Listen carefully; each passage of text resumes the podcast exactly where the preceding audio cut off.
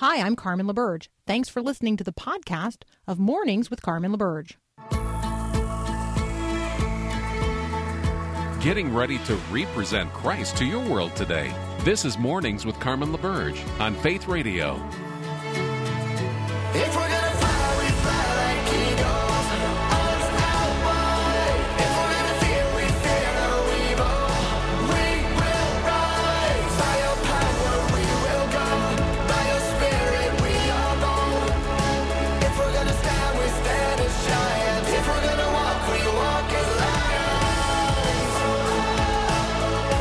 Good morning, everyone. On this lovely Thursday morning, on the 22nd of July, I'm Peter Kapsner filling in for Carmen LaBerge for one more day as she is on vacation. I did hear Paul Perot. You're in studio with me, obviously, this morning. Good morning to you. And Good morning. I did hear that you heard from Carmen. It sounds like she has emerged from the wilderness, John the Baptist style, and she is she has technology at her fingertips again. So she was texting you saying all is well, from what I understand. Yeah, so. she says she's looking forward to a nice shower and some coffee and such. But yeah, she and she and Jim are out of the wilderness, out of the out of the mountains, and back to civilization. Yeah, I don't know how it is for you, but I, I love the idea of camping and, and sort of forging forth into the unknown of the wilderness. But by the time I lay down on the roots and the rocks with the ants crawling all over me, it, it, the, the romance of it, I admit, gets a bit lost. My idea of, of a really good camping trip involves climate control and walls and a television set. And the problem is, is that that doesn't seem to be camping any longer Uh, at yeah, that point.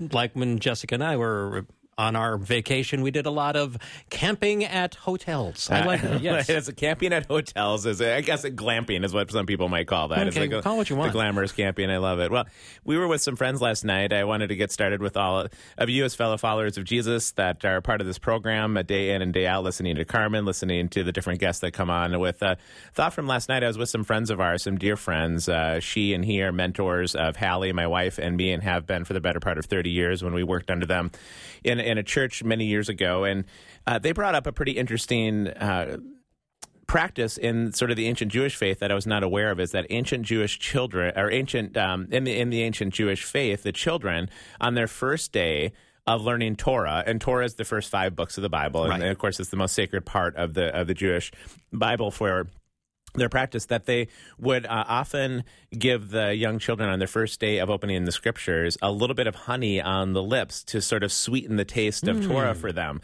And and it was only just a taste; it's not the fullness of Torah. And and we often are with guests, and we're offering cover, uh, often covering topics here on the morning show that we can't maybe get into the fullness of everywhere we want to go. But we thought about it. There's there's just that beauty of a taste that day in and, and, and day out. You and Carmen get up in the morning. Sometimes I'm obviously here too. All the people that are part of this Faith Radio family that are listening at these hours, we get up and we get a little taste. That that's my hope for today as we talk with Ben Johnson, uh, as we cover some different things about uh, walking through the scriptures in the second half of this first hour and the different guests. I hope we get a little taste of honey on our lips. It won't be the fullness of any of these topics, but boy, there's really a good reason to get up and have a taste every morning like this. It's a sweet, it's a sweet practice, uh, you know, in terms of a pun there. Yeah, yeah. Back on uh, back on Monday when I was hosting, one of the guests I talked to was Justin Earley. Yeah. and he had this. He's part of the Common Rule, and one of the things he talks about is Bible before phone because so we're you know we get out maybe we even use our phone as our alarm and Right. so what's the first thing we grab in the morning It's usually our phone these their days. phone. Absolutely. Well, okay, set that aside. Grab the Bible first and read that before you start perusing the internet and check your emails and see who texted you overnight. Get that first taste with God in the morning. I think that's a great way to start. So thanks for joining us this morning out here on Mornings Without Carmen. I'm Peter Kapsner filling in again for one more day. And I hope as we walk through the next two hours together that it is a sweet taste of honey on your lips. Ben Johnson up next.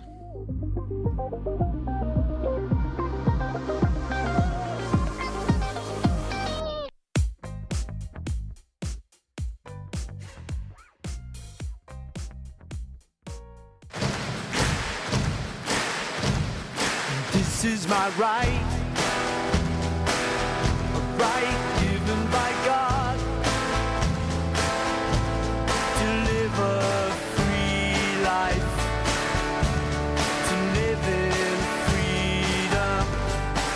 So delighted to be joined by Ben Johnson, regular contributor to Mornings with Carmen. Joins us every Thursday morning here, right at the front of the show. And we are just talking a little bit about the sweet taste of honey. Ben, you uh, does do such a good job just leading off on these Thursday mornings and bringing that sweet taste of honey of, of the beautiful kingdom. I just found that a really compelling example. I don't know if you've heard of that practice, but I just thought, oh, this is brilliant.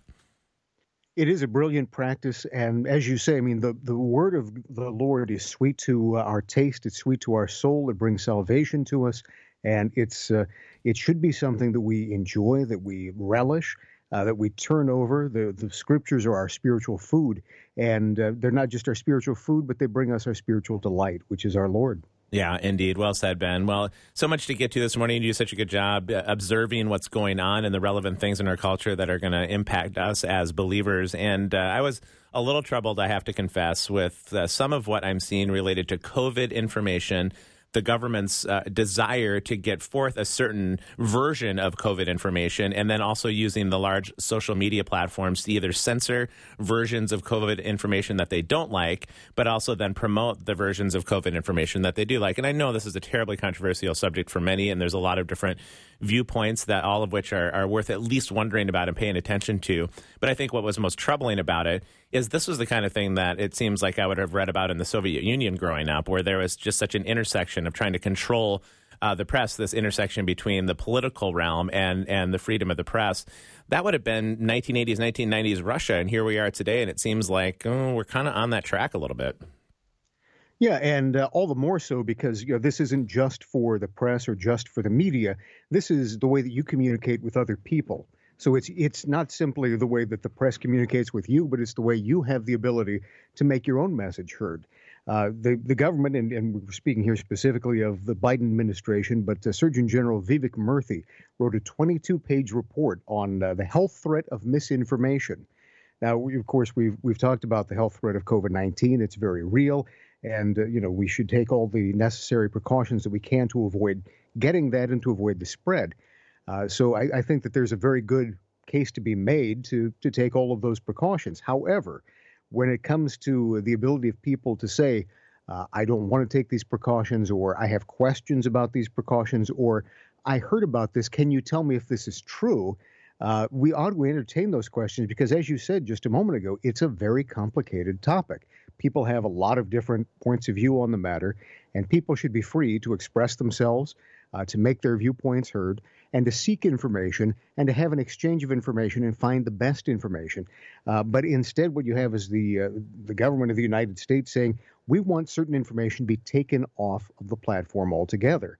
So, you know, uh, Surgeon General Vivek Murthy has talked about uh, bringing pressure to bear on different uh, different kinds of social media he said that social media should crack down on people who quote unquote harass people. If those people have been given misinformation, that they should quote amplify accurate voices like the government and journalists and crank down the voices of other people who are not as well well informed, so called. And uh, you know, first of all, the idea of the government reading our, our messages one way or the other, or influencing social media platforms to silence voices that it doesn't like is incredibly chilling. First of all, if they can do it on this topic, uh, then what topic can't they do it on? Uh, we've already heard health officials talk about how certain ideas can create a public health crisis. So, could that uh, could that apply someday down the road to uh, let's say that they believe that if you reject the idea of uh, same-sex marriage, for example, on biblical grounds, or you reject certain kinds of lifestyles or behaviors, that that negatively impacts the mental health of people who practice those behaviors. And so, therefore, people who hold those objections, even if they're based in Scripture, even if you're quoting Jesus himself, could it be that they'll turn down that voice someday? Uh, I think that that's a very real question. And then just the, the fact that uh, this has been such a contentious issue in and of itself. We remember some of the misinformation that's come out of the government itself. Uh, at one point, government officials were saying, don't wear a mask. They can't help you at all. At different points, they've said, wear two masks. Uh, and it's not that anything changed during that time period. What changed were the social conditions that they were looking at. They were afraid initially, they've admitted, that uh, people wouldn't have enough PPE for people who were in the healthcare industry. And so they wanted to make sure there wasn't a rush. People didn't go out and buy it all. And healthcare workers, frontline workers, were not affected negatively by it. So they told people not to do it. Once they were assured that uh, there was plenty for people who are in the healthcare industry, then they said, go stock up, buy, buy several. Uh, So uh, you have that. You have hydroxychloroquine, which uh, a year ago was said to be something that would kill people who had COVID 19. Since then, peer reviewed studies have come out that have said uh, it doesn't cure it, but it does perhaps lighten the severity of it for some people. So you have this situation where what's disinformation one day is gospel the next, and the government shouldn't be coming in, putting its thumb on the scale, telling people that if you don't agree with our present version of truth, then you should be silenced on your own platform, your own network, your own Facebook page. Yeah, you said so much in there, Ben, that I just uh, that those were some of my concerns. If, if we start going down this track and say, hey, for for public health benefit and, and reasons, we're going to go ahead and try to control the information flow. That that is a pretty slippery slope, pretty quickly. And, and I think maybe my question for you at this point then. Um, is what what's the role of the church in this to be purveyors of, thoughtful and fair-minded and balanced kinds of information? If, if we increasingly can't trust the information we see on social media platforms or some of the alleged news organizations and from the government, how, how does the church step into this void? Well, it, it's a very complicated question, as you say, because there are so many issues where we can't we can't necessarily trust the information we have. The church has one job, and that is proclaim truth. And it doesn't matter if that truth is favored or disfavored, whether the the powers that be say that we should uh, we should follow them. Uh, if that conflicts with the truth, then we hew to the Lord God and Savior Jesus Christ, who is the way, the truth, and the life. So we believe truth is a person. We proclaim that truth, and to the extent that we say anything that is true, we are participating in the revealed truths that, that God has. God has revealed truths in Scripture. He has revealed truths in nature. And to the extent that we uncover natural truth, then we are participating in the truth that God has revealed to us, and we're proclaiming that as part of our mandate as well. But the you know, obviously the church's most important job is to tell people, regardless of what happens, the changes and chances of this particular transitory life, what's really important is there is a God. He sent His Son into the world to save us. That man, Jesus Christ, died on the cross and rose from the dead. He's ascended into heaven, sits at the right hand of God the Father, and he's coming back with judgment, and he's coming back in order to reward those who love him and place their trust in him. I know That's up- the most important message. Yeah, agreed. I know we're up against a break, but one more question on this before we change the topic. And thinking about that, I love when, when pastors give sermons on the weekends that are, are really geared towards the scriptures and, and are and are highlighting some of the truths of scripture. I think we should use that time just for that purpose.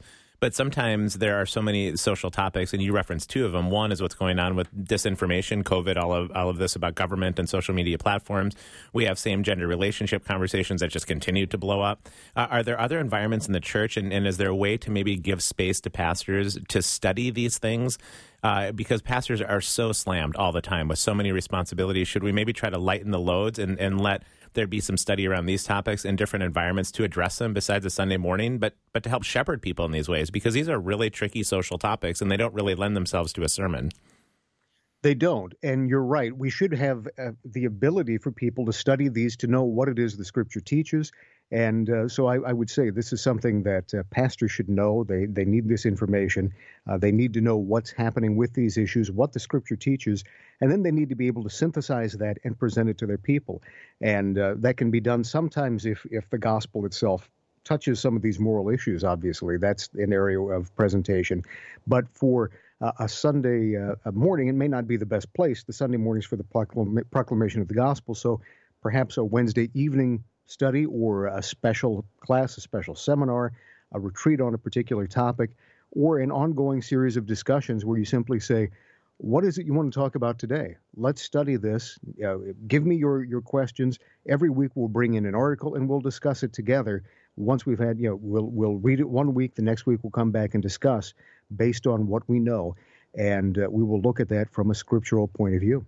Great stuff, Ben. Let's uh, step away for just a moment. When we come back, we'll come, we'll chat a little bit about uh, the government acknowledging that China did go ahead and succeed in hacking through one of our largest software and internet companies in Microsoft. Uh, and there's pretty big hack and pretty big implications of that. So we'll check in on that next year with Ben Johnson.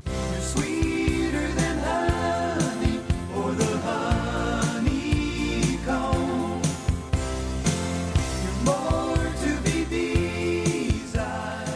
Ben, I marvel almost every morning at what Paul Perot can find in this massive media song jingo bank that we have here in studio. You and I were talking a little bit about starting the day with a sweet taste of honey earlier today, consistent with the ancient Jewish practice of when they first introduced Torah to their young children, they they wet their lips with a bit of honey, so there's a sweetness of God's word. And sure enough, Paul Perot is able to find something around the sweet taste of honey. It's amazing.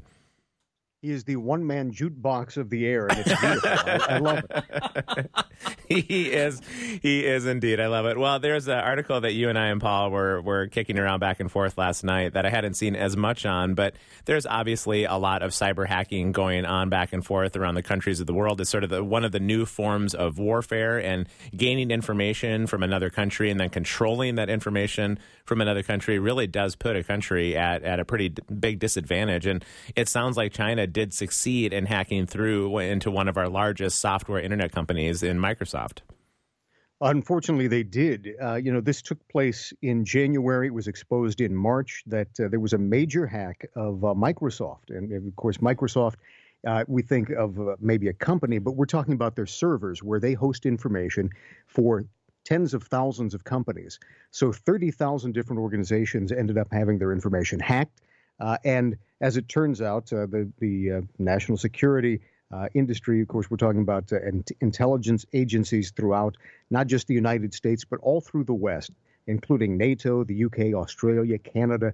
Uh, all of these came forward over the last few weeks, and especially this past this past week, issuing statements saying that the hackers were were based in China and worked at the direction of the Chinese intelligence agency. Something's called MSS.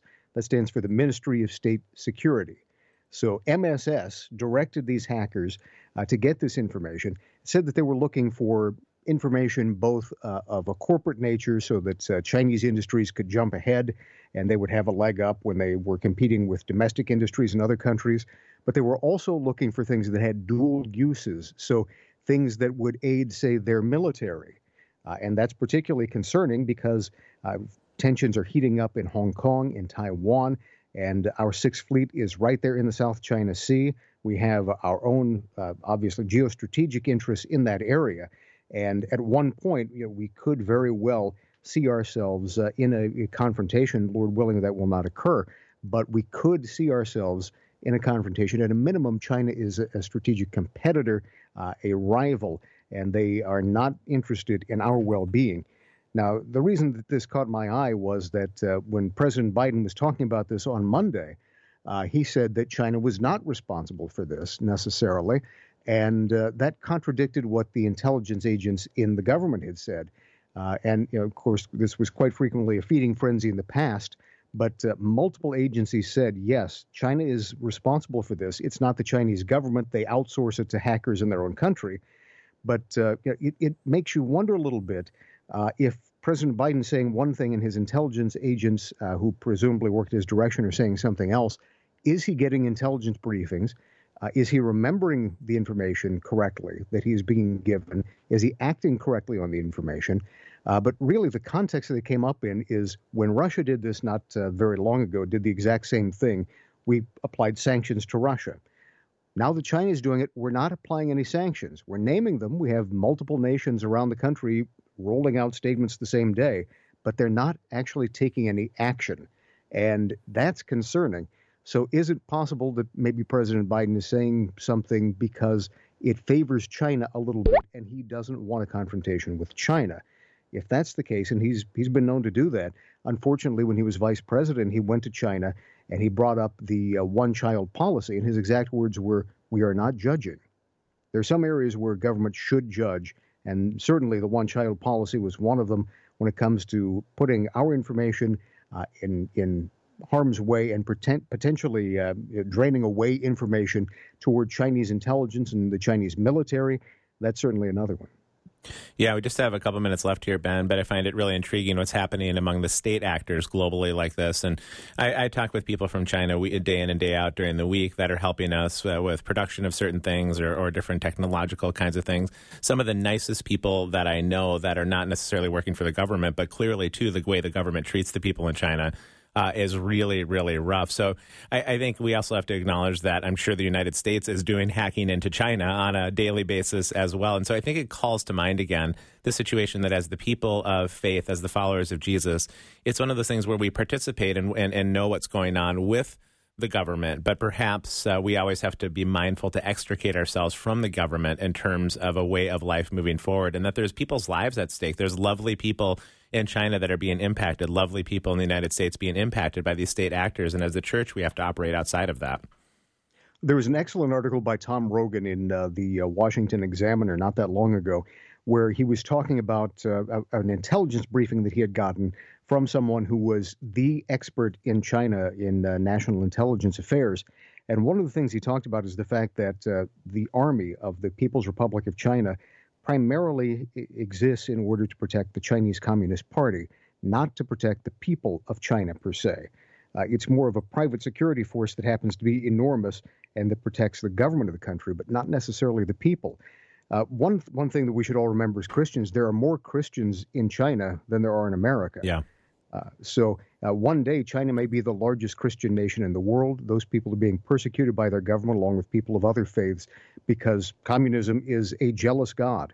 Uh, so I always I always say on here, pray for the fall of China's Chinese communism. Pray for the fall of the Chinese Communist Party. Pray that the gospel will overwhelm that and replace that with a, a government that respects human rights, respects human freedoms, and that uh, allows the word of the Lord free course in order to evangelize that entire great, wonderful people. And if they did, the world, if you think of how great Chinese uh, accomplishments and how great uh, their their technological ability is, their their impact on the world is now, imagine if that impact were challenged and changed and channeled toward the gospel. No, here, here, Ben. Well, thanks for doing a great job, as you always do, getting into some of these important headlines and thinking about them from a Christian standpoint. That's not an easy job you do week in and week out, but I'm, I'm grateful for your stewardship of that topic. Thank you so much. Good to talk to you again. God bless. Yeah, always thanks, Ben. We'll uh, take a short break and we'll do a, a little bottom of the hour news and we'll talk a little bit about how active participation in the church leads to greater flourishing in the second half of this hour.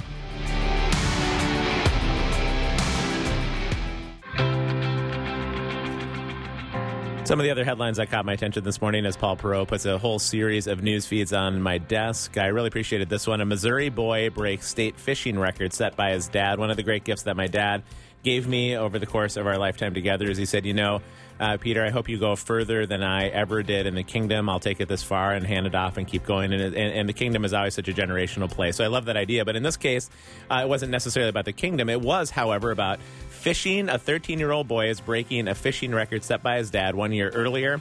The Missouri Department of Conservation says that Robert Aderwin IV was fishing in a private pond when he caught a longear sunfish that weighs five ounces. Ooh, Five, ounces, I know. That was a fish story. The department says the previous state record for uh, uh, long ear sunfish was four ounces, caught by RJ's dad exactly one year ago from the same pod. So he, he definitely has scoreboard on his father moving forward. How fun. I know. I'm just kind of going, you know, son, I want you to go further than me, but why'd you take away my Guinness record, man? What's the deal here? Absolutely. There's certain things we What want our children to go further, and other things I know when I was starting to run and race against my kids or wrestle with them, I knew absolutely the day it was time to give that up. so I'm sure many of you guys can sympathize with that too. Well, up next here, as we uh, come back after a short break, we'll talk a little bit about uh, continued participation in the church really does lead to an increase in hope, uh, an increase in love, an increase in so many things that are related to our spiritual flourishing.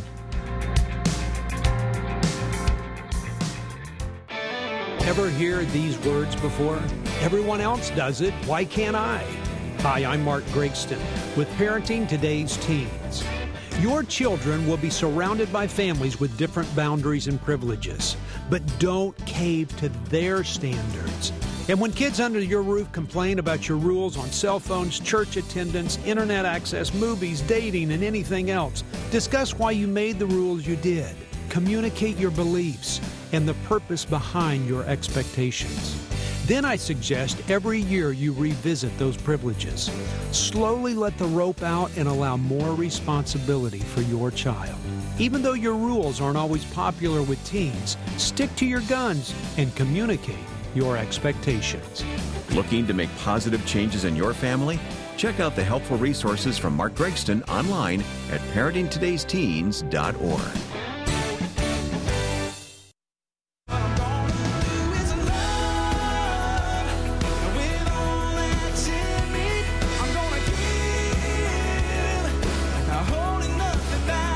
Welcome back to the show here on the 22nd of July. I'm Peter Kapsner filling in for Carmen LaBerge, and I'm excited to invite John Plake into the show this morning. He's part of the American Bible Society, and there's been some pretty interesting research that they've come out with recently in terms of how engagement with the scriptures, how engagement with the church community really leads to a greater sense of well being, especially during all of these crazy times of COVID and social unrest and everything we're seeing globally. And John, I'm guessing we probably shouldn't be surprised by this, right? The idea that God's beautiful scriptures, that the people of faith that form the body of Christ would really be the place that we would find hope and encouragement and flourishing, uh, as opposed to some of the other things in which we engage in the world. Good morning, Peter, and and thank you for having me on the show. Um, you know, I think we aren't really surprised. I think people of the Bible, people who are part of the kingdom of God, have for a long time experienced a tremendous amount of hope and help and strength from their engagement with Scripture and from their engagement with the Christian community. But what's new about these findings is that we're actually using ways of measuring human flourishing that weren't designed by faith filled people. They weren't designed by people in a seminary someplace. They're actually designed by um, by epidemiologists and uh, and social scientists working at Harvard University's T.H. Chan School of Public Health. And so when they were trying to figure out, well, what does a good life look like? They came up with what they call the Human Flourishing Index.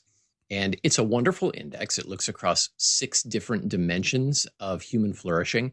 And what's fascinating is when we look at people who are most deeply engaged with God's word and deeply engaged with Christian community, they score higher than everybody else we've measured.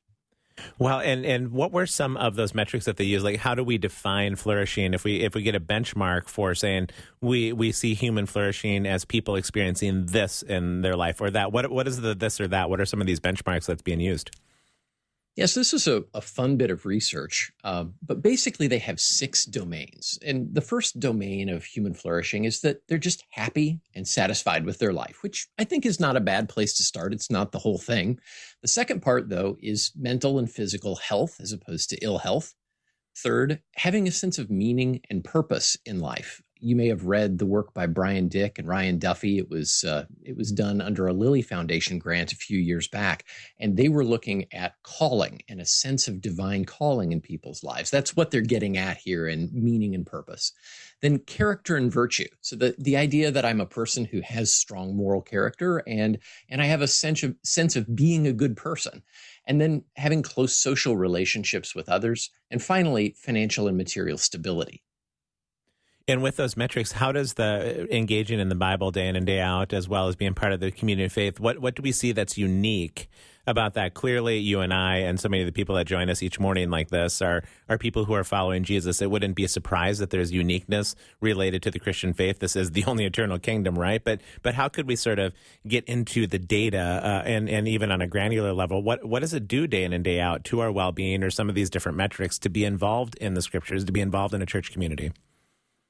Well, maybe it'd be good if we back up just a little bit and go all the way back to January of 2020 when we did the first ever national baseline study of human flourishing. And we, we did that at American Bible Society. It actually got co authored by researchers at Harvard in the Journal of General Internal Medicine because we were the first people who ever did the research to do US national norms. And so we figured out that on most of these scales, whether it's, you know, combined flourishing or happiness and life satisfaction, the domains we've been talking about, the average American was scoring somewhere around seven. All right. So look at then June of 2020 when COVID was really starting to make a serious impact, particularly in large metropolitan areas. And we saw those numbers begin to slide significantly.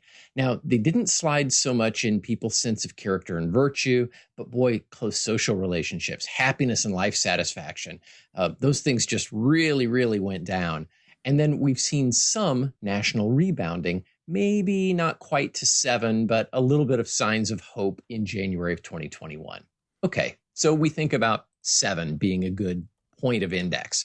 But when you look at people who are practicing Christians, and by practicing Christians, we mean people who say they are either Protestant or Catholic, they say their faith is very important in their lives, and they've attended a church service in the last month, either online or in person when we look at that group of people, their averages are up in the seven and a half to almost eight range on every one of these things. But particularly, they're doing great in meaning and purpose, in character and virtue, and in having those close social relationships that everybody wants. And so we we saw that finding and we thought, oh, this is good news for people who are engaged with the church. But then we looked further and we looked at people who are deeply engaged with scripture. Because what we realized was it's possible for people to go to church and kind of do church, maybe have a strong social network at church, but not be deeply connected to God's word. But it's almost impossible in American life for people to be deeply engaged with God's word, but not be connected to a Christian community of faith. And what we discovered was that people who are consistently interacting with God's word are just blowing the doors off some of these scales, well over uh, eight for character and virtue, eight for meaning and purpose. So they're they're scoring an entire point. This is a couple standard deviations high on character and virtue, meaning and purpose, and close social relationships. So, what all that boils down to in just like regular people language, aside from all of the, the jargon and the numbers, is simply this Americans who have deep roots in the Bible and in Christian community have just shown remarkable resilience. It's not that they're not facing the same storms that everybody else is facing, but because of their active faith, they are being guided toward a better future that is filled with purpose, satisfaction, and we could talk about separately hope as well. Great stuff, John. We're going to step away for just a moment, and when we come back, we'll continue the conversation here with John Plake from the American Bible Society about the intersection of engagement with the church, engagement in the scriptures, and our own well being. And, John, when we come back, I'm going to ask you a little bit about the role of financial health in our well being, that at a certain point, it seems like it doesn't matter anymore. But there is a nuance to that as well, which is that when people are in really lower income households, this is something that has to be addressed in the midst of all of this, too. So stay with us. More to come with John Plake of the American Bible Society. And a verse where they've seen me at my worst. To the love I had at first. Oh, I wanna go to church. It is about 13 minutes before the top of the hour. We're chatting with John Plake of the American Bible Society about the intersection of the scriptures and our engagement and participation in the church and how that impacts us in our well being. John, in some of the show notes here that we're talking back and forth about, you reference the idea uh, of financial need as well. And there does seem to be a certain baseline where people need to have financial needs met before they can really experience greater flourishing in some of the metrics that you described. But then there's also this law of diminishing returns. Once you have enough to continue to have more and more and more, doesn't really help at all. And in fact, it probably takes away from it. So, kind of walk us into, into some of the financial dimensions of this. Yeah, that's a great question. So, one of the things that I think a lot of Americans think, because we have this notion of the American dream, is that if we're living a good life, or maybe living the good life, um, that means we've got a high income, we've got a certain amount of prestige, we've got kind of these things that you that the paparazzi chase after. And what we found really wasn't true. Um, that actually the good life is more about these dimensions of human flourishing that we've been discussing. But we did want to know well, what role does household income play here? And so we looked at low income households, and these would be, for our purposes, households that earn less than $50,000 a year. Medium income households earn from 50,000 to $99,000 a year, and high income households $100,000 or more per year. And so, you know, these are kind of rough estimates, but they they worked well in our national polling data. And what we did is we kind of cut the human flourishing numbers based on those income levels. And what we discovered was that there was no significant difference in flourishing by income between middle income and high income households. In other words, for, for people who seem to have enough, flourishing wasn't deeply impacted by their level of income. Now, that's not true for the lowest income households in America. And I think that's something we need to pay attention to in the church because there are people in America who have been deeply economically impacted by COVID 19 and other kinds of factors, and their quality of life is impacted there. They don't feel hopeful about their future. They don't feel in control. They don't feel like um, the next step that they take is going to help them achieve a future that they're desiring for themselves or for their family. And so um, it's not a straight line kind of a relationship. I think people need a certain level of income to know they can put food on the table, they can pay the rent, they can put clothes on their kids' backs, and and then above that, money plays a diminishing role. And hey, John, what's interesting about what you're suggesting there is that sometimes I can talk with other believers, and I've wondered about this myself, that we end up in this false dichotomy or false binary, false choice between helping people socially or giving them the scriptures. And at least at some point, at some level, we're talking about a both and. We don't have a false choice between them, right? The, we, there is the social help that is just simply needed, but then there's also the biblical and community help that's needed alongside of it. I think the example of scripture is really good to go back to here. If we look at how God set things up in the Garden of Eden, He had Adam and Eve. They had everything that they needed. They had a close social relationship with one another and with God. And this was paradise for them. They had purpose, they had work, they had all kinds of things that made their life very meaningful. And sin disrupted that, certainly broke our relationship with God. But throughout scripture, whether you're talking Jeremiah in the time of the Babylonian exile, who says, I know, God says, I know the plans I have for you, declares the Lord, plans to prosper you and not to harm you, to give you a future and a hope. That's about more than just enough food to eat. And it's actually about more than their salvation, but it's about this sense of holistic flourishing. And in John chapter 10, verse 10, uh, kind of a famous passage there where Jesus says, Look, there's a thief. He comes to steal and kill and destroy, but I've come that you might have fullness of life. And so uh, that's why we like the flourishing index because it's so close to the things that Jesus talks about. It's not that he doesn't want us to have spiritual well being. Oh, absolutely. But along with that, it's not high in the sky by and by, but it's also God wants to bless our lives today.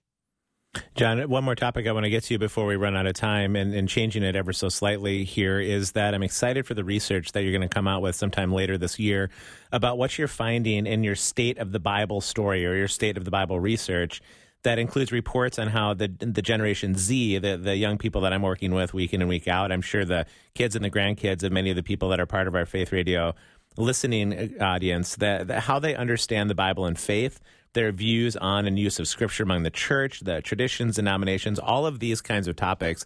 At least when I'm with young people, they talk about them differently than I do or previous generations do. They think about them differently. They wonder about them differently. They have a different set of questions. And so I'm curious if you can tease us with a, a little bit of what you're finding in this research about the next generation. Well, I can tell you a few things that we've already released. In chapter three, um, when and for those who maybe don't know just a little orientation state of the bible is being released one chapter per month. It started in um, in june uh, or in may rather and it's going to be released all through the end of the year. They can get that by going to the stateofthebible.org it's a free download so they can dig in more deeply there. In chapter three that we released last month we looked at kind of hope for the hurting and we really looked at stress, trauma, and hope. And one of the key statistics was that Generation Z, and these are students, um, when we look at it, we're looking at 18 to 24 year olds because those are called Gen Z adults. But Generation Z reaches down to nine year olds. So my daughters are in Generation Z. And um, they are really struggling with stress. In fact, they have the highest stress levels. Gen Z adults have the highest stress levels of any generation uh, in America right now. And they also, unfortunately, have the lowest sense of hope of any generation in America. Now, if you work with college and university students, as I have for many years and you have, you may have seen that COVID has deeply impacted them. Uh, it's interrupted their career pathways. It's interrupted um, their ability to pursue their college education or perhaps their chosen vocation. And so there's a, a sense in which they feel like their life has been put on pause. And we're seeing that in student development work across colleges and universities in America. And I think it's something we do need to pay attention to. Yeah. Uh, coming up next month, we're going to do a deep dive into Gen Z, and that's going to be released in about 20 days from now. And we're going to be actually comparing Gen Z youth, and these are Generation Z respondents who are under the age of 18 to those who are 18 to 24. And we're going to see some really interesting differences in how they relate to the world, relate to the Bible, what they understand about the values that Americans tend to hold in common. And and what are some of the things that you are finding with them in their sense of community and and the need for that to help bring that hope and purpose that they they are feeling a lot of angst. I think that there's a crying out generation and and they don't even for sure know what they're crying out for so often. So is there going back to our previous topic is is there research that's demonstrating if they're part of a community that really helps? You know, we do see that when uh, Gen Z adults are part of what we call a spiritually formative community, and this is a, a community where Jesus is at the center, where they're talking about their faith and talking about their belief system, that they are actually healthier than uh, students who are maybe languishing a bit and not being able to connect with others around their faith. Um, the challenge is that we see a lot among students in the college age years that they build relationships around pop culture, they build relationships around, you know, their favorite sports team. They build relationships around surface kinds of issues, but they don't yet know and have good skills to build deep relationships about their faith in Jesus Christ and their journey with God through Scripture. So, those are areas where I think we can come alongside them and we can model for them as older Christians. How do I connect with others about my faith? How do I talk about my faith? And how do I make my faith a part of my day to day life? Great stuff, John. If people that are listening this morning want to find additional uh, information and, and, resources about the work, I know you mentioned it a couple minutes ago, but it's really worth uh, giving it one more time so that people can find you guys yeah, you can just visit us online. It's stateofthebible.org. And the entire ebook is available for a free download there. If you just give us your email address, we'll let you know when every chapter comes out and you can kind of take it one bite at a time. There's a ton of information. We're so looking forward to future chapters about Generation Z, about being a good neighbor, about the Bible in the U.S. military, and key trends for 2021. Great stuff. If you're looking for responsible, credible, and reliable research on what's going on with the scriptures and community, young people, the future, all of these different kinds of topics, again, go to stateofthebible.org, a great place to, to find just uh, exactly that information. John, thanks again for joining us and have a good rest of the morning. Thank you, Peter. We'll take a short break and wrap up this first hour of the show on Mornings Without Carmen.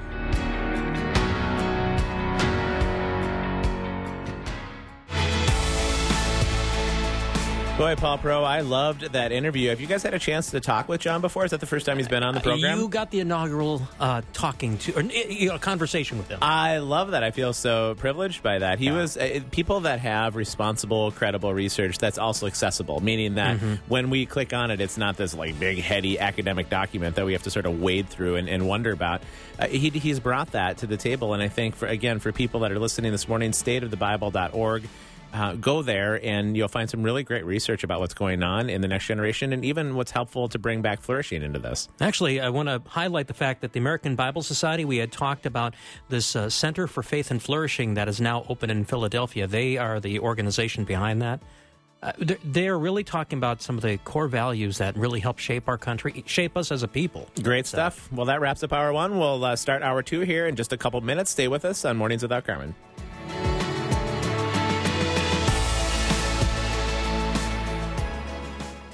Thanks for listening to this podcast of Mornings with Carmen LaBerge from Faith Radio.